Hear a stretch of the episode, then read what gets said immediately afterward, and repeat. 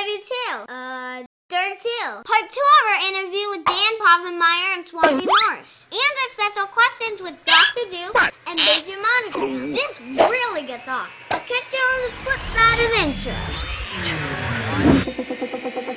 She's like the future of webisodes and web shows. Web shows. Web shows. Hi,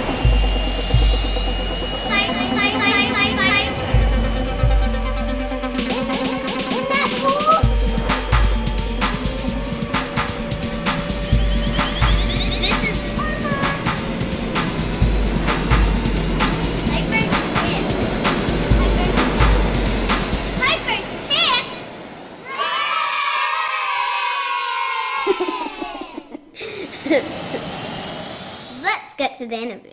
How did Phineas and Ferb get to have a worldwide premiere? the executives at Disney decided they wanted to be have a really big launch for this show because they were very excited about it and they thought they could get a bigger bigger audience if they uh, put it on all at one time. But it meant that we went on about six months later than we were originally planning on going on because they had to make all the different copies of the show, translated in all all the different languages because it's translated into like I think seventeen different languages.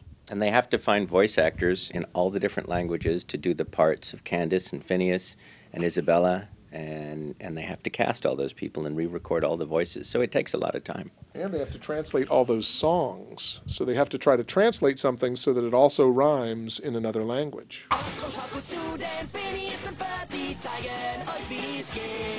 Who does Candace's voice in Spanish? Phineas y Ferb presentan la mejor montaña rusa. Ya abrimos. ¡Mamá! I don't actually know the answer to that, that, that, question. I've heard it, but I don't know who the actress is. I do know that the guy who does Doofenshmirtz sounds a lot like me. It's a little, it, it was, it's a little disconcerting. The guy who does your voice in, in Germany Also sounds, sounds like me. exactly like Dan to the point where I, I, I think your wife had said, She heard it and she said, "Did you? Did, they? Did you do that?" And I was like, "No." It's like that sounds like you. You know. It's like There have been a couple of the guys who do the voice of Monogram that I've been really impressed. Sound like, wow, Yes. that does sound like me speaking a foreign language. That's good. Do you guys do the casting for your voices yourselves? well, we have a really great casting department that goes out and finds people that they think would be really good for our show, and then brings them to us. And then, yeah, we get to get involved in making the decisions of who we want. Sometimes we just think of people we really like to have do a voice, people that we're fans of, and, and we will call them or get in touch with them and ask them. And most of the time, they've said yes. We've been really lucky that a lot of the people that we've really wanted to work with, when we asked them, went, okay. Yep. And they'll they'll play us voice samples from people sometimes and just say, say "What do you think of this voice for this for this character?" But uh, but th- they did a wonderful job even on the, on the main characters in the pilot. Um, they they're the ones that brought us Ashley Tisdale and Alyson Stoner and Mitchell Musso, people who are big uh, Disney Channel stars that that that I actually wasn't really aware of them until until until we cast them, and then I found out from my nephews that they're huge stars on on Disney Channel. And I was like, oh well, that that helps the show. I'm glad that we we, we got them. So uh, so we've ended up with uh, with some really good people. That's really cool. Exactly how many days of summer vacation do Phineas and Ferb have left? We haven't actually done the, the exact math on that, but we did start making a making a list because some episodes take place over two days, and some epi- episodes take place on the same day as another episode. Or we've sort of figured out, okay, well, well, this episode and this episode could have taken place on the same day, so we're trying to keep it to the to the 104 episodes.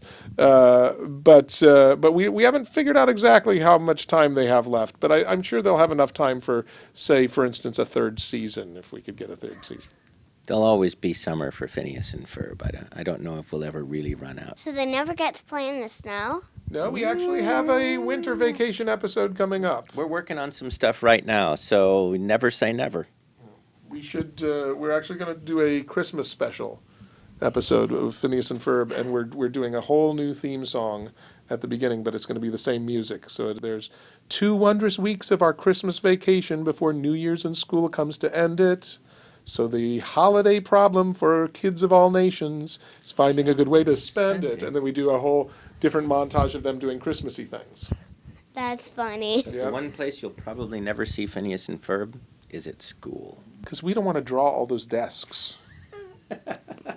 Dan, you've been on, a writer on a bunch of different shows. Can you tell us about it? My first real writing gig was uh, on uh, Rocko's Modern Life with Swampy, and then uh, then I went ahead and did SpongeBob SquarePants. I, I was, I was on that for a while, and I did uh, some Looney Tunes shorts for to, to play in front of movies, which have uh, yet to be seen, but I'm I'm very happy with uh, with that product.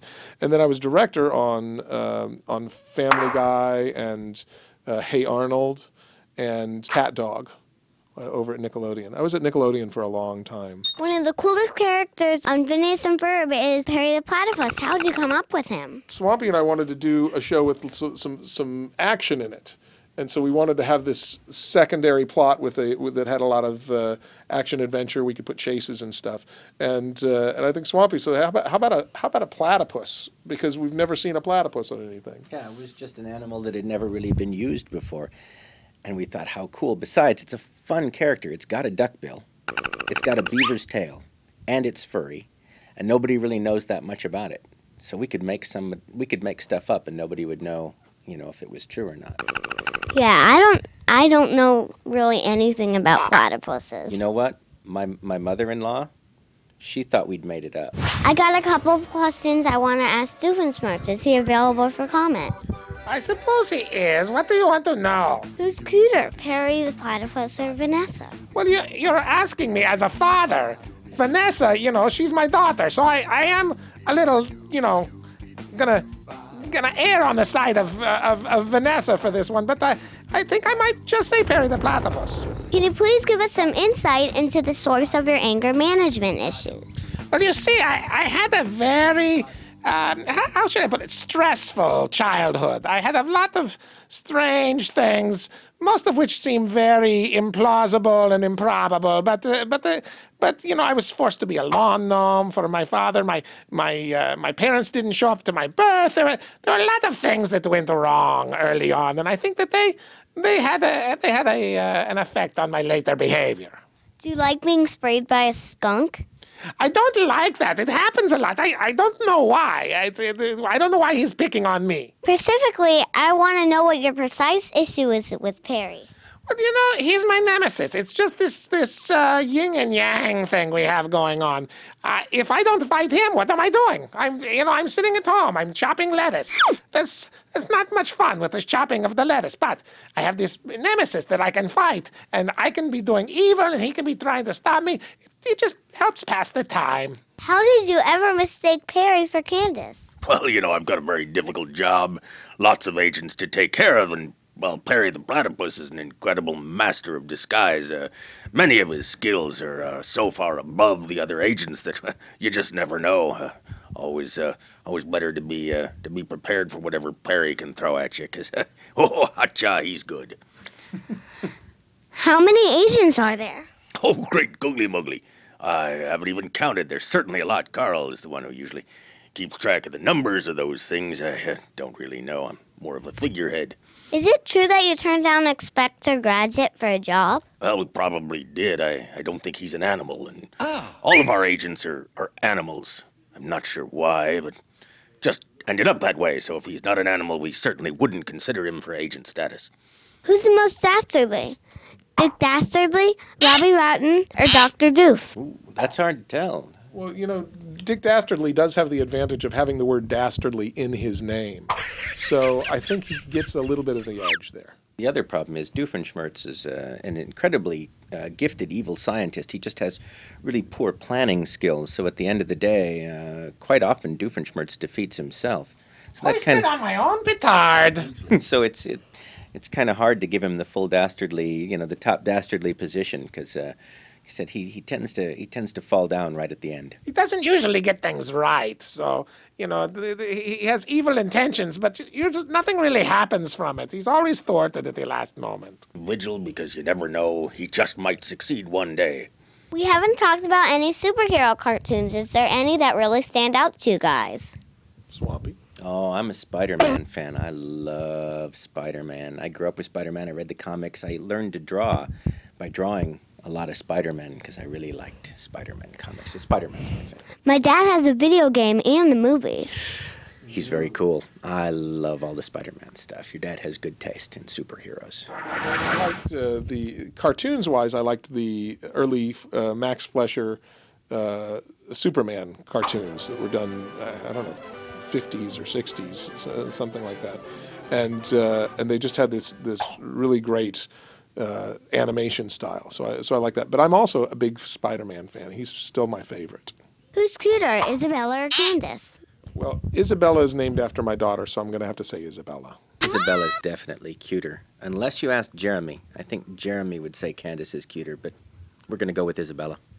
Who's cooler, Phineas or Ferb? Ooh, that's a that's a real toss-up, but uh, but I tend to go with the whole Steve McQueen aspect of cool. Is is if you talk less, you're cooler. So I think probably Ferb is cooler, and uh, and Phineas is just sort of the leader guy. Yeah, Phineas is uh, is the fun guy and, and, and the talkative guy, and certainly cool to, to be around. But as far as cool, you got to go with Ferb. I'd say the same thing. Do you have any future projects planned that we can know about? We don't have anything set in stone yet, but Swampy and I are always trying to come up with other stuff to do so that we can con- continue to work together after this. Yeah, we uh, we've got a lot of things that we're working on, but we just uh, we're spending a lot of our spare time right now making Phineas and Ferb. So as long as we're this busy, we probably won't have time to do any something new. But when we're done with Phineas and Ferb, there'll be something else. Do you guys have any advice for kids to look into getting into animation? Uh, yeah, just draw. Draw as much as you can, and draw as many different ways as you as you can. Uh, I used to draw very detailed, realistic drawings, and uh, and then I started doing cartooning, uh, and, it, and it opened up a whole new avenue of creativity for uh, for me.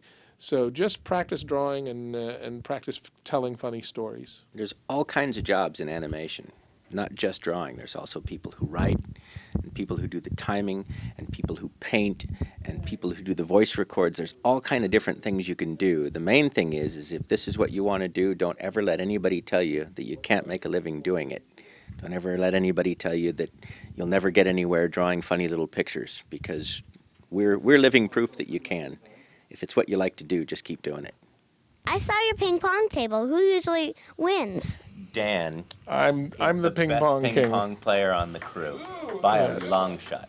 I, I think I'm the m- best ping pong player in all of the crews. Yes, there's uh, there's one guy With, who with all mo- modesty aside. there's one guy who occasionally beats him. That's a guy named Mike Diedrich, who's one of our writers and storyboard artists. He's pretty good, but without a doubt, Dan's the best. Yeah, there's few things I do better than play ping pong. I've beaten him once, but I had to poke his eye out. And I was playing left-handed. Eh, then I beat. him. Thank you so much for coming down and talking to us. Piper, it's a pleasure to meet you. Thank you, You for too. coming and talking to us. Please come back. Thank you for talking to me. Dan and Swampy spent so much time with us. It was so cool. On top of that, Dan gave us an amazing look at the studio and some insight into the origins of Phineas and Ferb. There's so much stuff to cover. We're finding that we have a ton of extra footage from the whole trip. We're trying to get it out to you guys as fast as we can. But we do need your input. We've gotten a few suggestions. One says that we should make a Piper Goes Hollywood DVD. That would be awesome.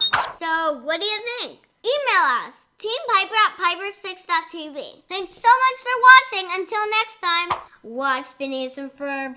I'm going to put my suit back on.